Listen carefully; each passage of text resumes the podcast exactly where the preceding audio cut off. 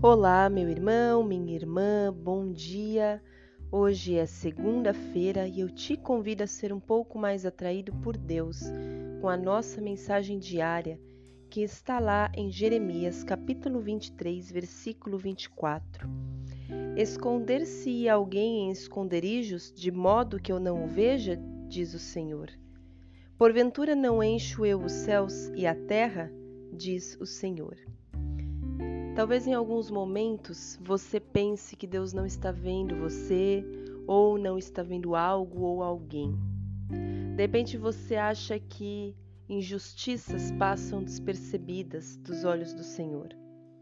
Ou de repente você mesmo, você mesma, pode ser uma pessoa que esteja fugindo da presença do Senhor, guardando pecados ou dores ou traumas no coração, não deixando que nada nem ninguém Toque isso. Saiba que Deus está te vendo. Seja para o bem, o bom para nós, ou seja para o ruim para nós seres humanos, Deus está nos vendo.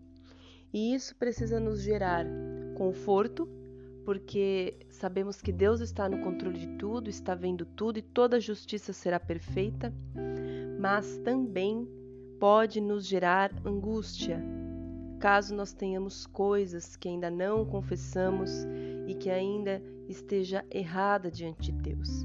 Eu te convido hoje a confiar em Deus, mas a também abrir seu coração e voltar-se para a presença do Senhor, entendendo que nada do que você faz sai do controle de Deus ou passa despercebido dos olhos dele.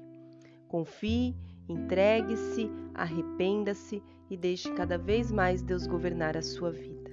Que Deus te abençoe, fique na paz do Senhor Jesus e até amanhã, se Deus quiser.